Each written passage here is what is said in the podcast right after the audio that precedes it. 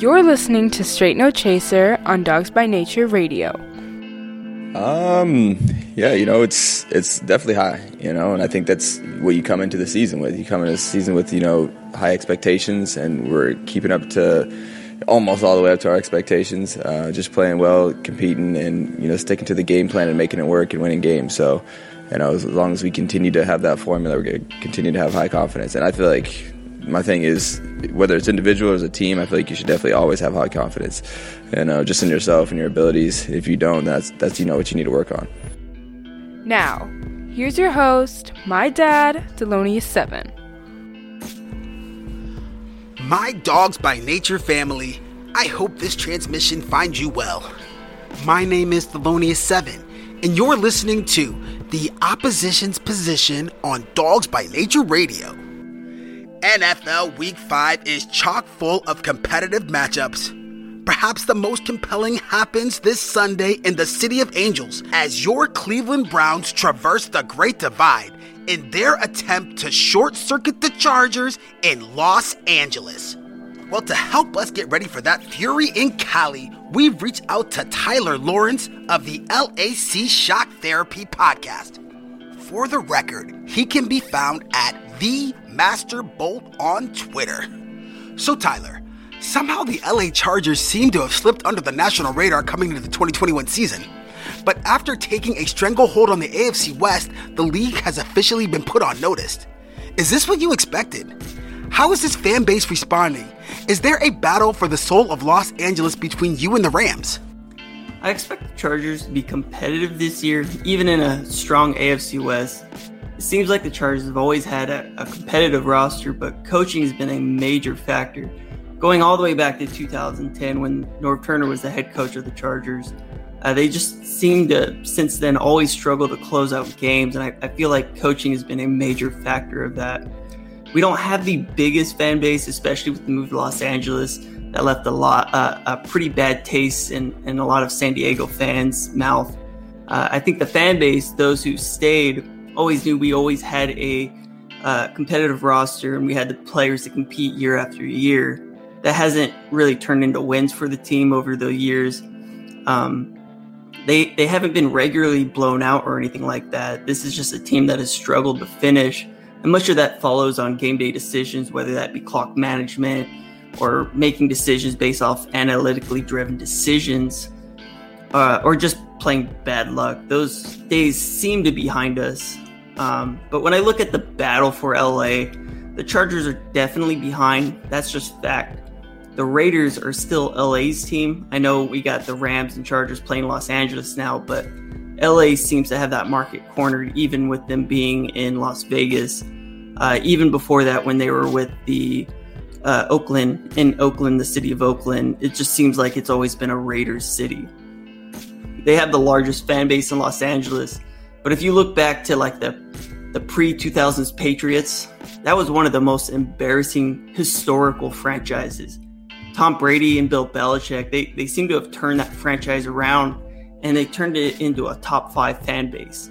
I mean, if you go back to the early 2000s, nobody was a fan of of the Patriots. So, if you want to have fans and you want to build out a, a successful franchise, you have to win games.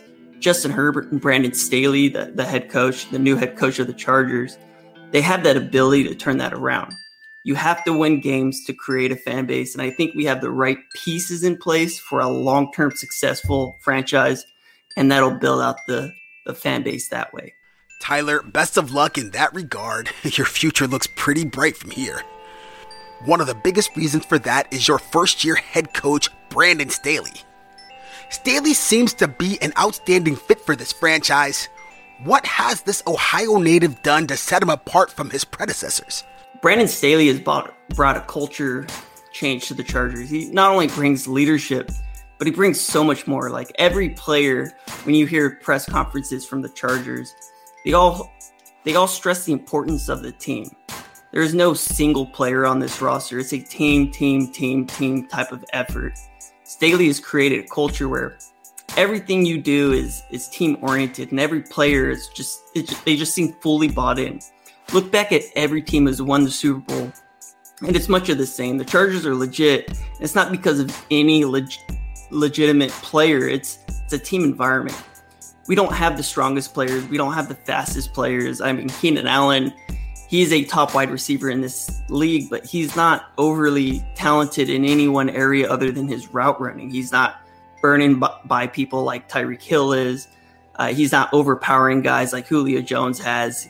He just is a smart, instinctual player and he's bought into this team environment that we've created and he's just a part of the team what we have is typically it's, it's a group of guys who just feed off each other who believe in one another and trust one another and it's apparent when you hear about the team the players talking about the team as uh, as an overall environment they trust in their coaching staff the staff trusts in their players to execute when it matters most uh, Staley's built this mindset into these individuals. He's taking calculated risks, uh, driven by analytics, which is something new to the Chargers, and he puts his players in the best position to win.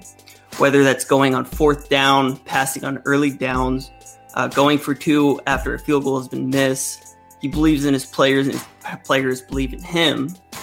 And culture, it really is everything in football. And you're seeing it right away with all the success he's starting to have uh, just four games into the season. Tyler, your recipe for success sounds oddly familiar. It's just one more reason for us to get excited about this game. As much as I like your offense, I think I'd like to start on the defensive side of the ball with this team. Is there a discernible weakness with this group? And is that theoretical weakness a moot point because of Derwin James? The weakness of this team, I believe, in its interior defensive line. Jerry Tillery for instance, he's excelling at rushing the passer from the interior. You're seeing him get a lot of pressures on the quarterback. But honestly, he's a pretty big liability in the run game. And I think ultimately comes down to his leverage in the run game. He has major issues of getting down, uh, holding his ground, especially against some of the more uh, the the better run offenses, which we're going to see when we play the Browns here this weekend. The Chargers they play a, uh, a gap and a half scheme, meaning that the defensive line is responsible for their own specific gap, but they also have to be able to to fall back into the gap that they just kind of left. So if a player like I, I don't know, like a three tech defensive tackle who's responsible for the B gap, he has to be able to fall into the C gap that he had lined up in front of. So like he moves over to to his gap, but he also has to be able to fall back and play that gap and a half scheme, uh, which is different than what most teams typically run. It's not necessarily a two gap scheme where, you know, as a, a, defensive tackle lining up over the center, he's in charge of both A gaps. Uh, he's in charge of a specific gap, but he has to be able to fall back into his his secondary gap, which is a little bit different than what most defenses play. Uh, every team that has played the Chargers so far, they've had uh, some of their lower lowest passing games against the Chargers, but they've had success at running the ball. I think the Chargers are still getting their scheme set with the right players defensively. It's a weakness, if anything, to their interior defensive line. Jerry Tillery, Linval Joseph, Christian Covington, they're the starters as of now. I know Justin Jones fits in that. He's injured right now and on injured reserve. He won't be playing against the Browns. Uh, the depth of that group it isn't the strongest, not like it is, not like it was with the Rams last season when Brandon Staley was there. But that group is going to be very important for the game come Sunday against the Browns. We'll have to see what they do with that group as the years go on, as they uh, build out that scheme a little bit further. Hopefully, we can press that weakness this Sunday with our rushing attack. But between you and me, I'm a little worried about our passing game. And this Bolts defense is no joke. And as good as they've been, Justin Herbert looks like a revelation that has been even better than advertised. How did you feel about the acquisition at the time? How do you view his ceiling and what does he do well that might get overlooked? I was honestly a bigger fan of Tua Tagovailoa coming out of the draft. As a college athlete, I think it's fair to say that he was the better prospect at the time outside of the injuries his pocket presence, his progressions, they were just ahead of Herbert at the time. His talent level, though, maybe not so much. Tua seemed to take uh, a hit toward his confidence after that hip injury that uh, required surgery. He doesn't have the the power or the arm strength. He doesn't do the things that Herbert typically does naturally. I still think surround around the right pieces, Tua can be an exceptional player. But overall, uh, Herbert, I think, is just more talented overall. He's been able to develop at a much faster rate. Uh, put the players side by side though, and you'll notice you'll notice the differences. Herbert has more mobility, uh, especially after Tua's injury. He throws better when pressured. He fits the ball into tighter windows. Also, he doesn't really get flustered like ever. You know, even if he throws an interception, it's just on to the next play. He doesn't really dwell on on his uh, mistakes that he makes from game to game. I love the demeanor of both players. Both are humble leaders. Uh, Herbert is just so overpowering in terms of his intangibles and what gets put in front of him. Uh, it, it really just puts him in that upper tier of quarterbacks. I, I truly believe Justin Herbert is in that upper tier of quarterbacks. Just in his second year, there's no such thing as a sophomore slump when it comes to him. Uh, there's no reason he can't compete with Patrick Mahomes or some of the really elite quarterbacks in this league. Uh, he's right up there with them. And if he's not today, he will be very, very soon. Tyler, Justin Herbert is proving you right in real time. This roster is so full of playmakers. How do you see these guys performing this Sunday? What are the major storylines? What are the Chargers' keys to victory? And do you have a final score for us? My main storyline against the Browns is got to be the Browns' offensive play style versus the Chargers' defensive play style. The Chargers are more built to play against the pass, which is where this NFL's league has kind of come to, while um, the the defense isn't going to be able to stop the run quite as well. Uh, the fact that the Chargers are built to play the pass defensively versus the Browns really puts them at a disadvantage because I think the Browns' real strength is in their run game, and I think everybody can see that. You're already seeing the Browns running 30 plus times a game. It's their style of game. They want to control the clock, and the Chargers aren't really built defensively to stop that. Now, I think that the Chargers are going to lose this game mainly because I think that the Browns' strength on offense really overpowers the Chargers' strength on defense. The, the key to the game is going to be able to move into a, a quick two score lead and force the Browns to play from behind, which is, I think, is going to be their weakness. Uh, the Browns don't want to put Baker into a situation where he's in empty sets and having to pass the ball a lot. Uh, I also think that the Browns have some injuries, specifically to Jarvis Landry. And I don't think Odell Beckham is the player he was back when he was with uh, New York. If we get into a line of scrimmage battle with the Browns, uh, the, the, game is over because that's how the Browns are built to win. It's the strength of their team. So the main storyline I'm looking into this is if whether or not the Chargers can get out into a lead and force the Browns to play from behind and take them out of that run game that really makes them so dangerous.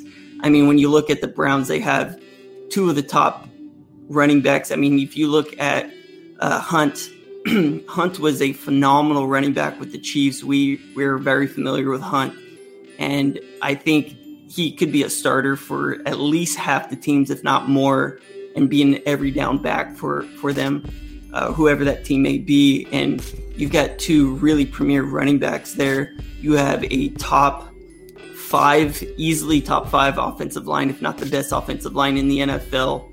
And I think that makes things really hard. Uh, being the, the Chargers who have struggled against the run, against the Chiefs, against the Cowboys, even against Washington, they've really struggled to stop the run. I think that's going to be a key battle, uh, a key um, key to the game if the Chargers have any hope to win. Our guest for this program has been Tyler Lawrence of the LAC Shock Therapy Podcast. Tyler can be found at the Master Bolt on Twitter. Tyler, thank you so much for sharing your thoughts with us here on Dogs by Nature Radio. Before you go, do you have any parting thoughts for our audience? What I really like about the Browns is the Browns defense is built for long-term success. They have a lot of super young, talented players. I, I think Jeremiah Owusu-Koramoah was a top 15 talent in the draft. He was legit the steal of the draft. To get him in the middle of the second round, like the Browns did, was just phenomenal. Um, phenomenal whatever you want to call it, just where he was drafted.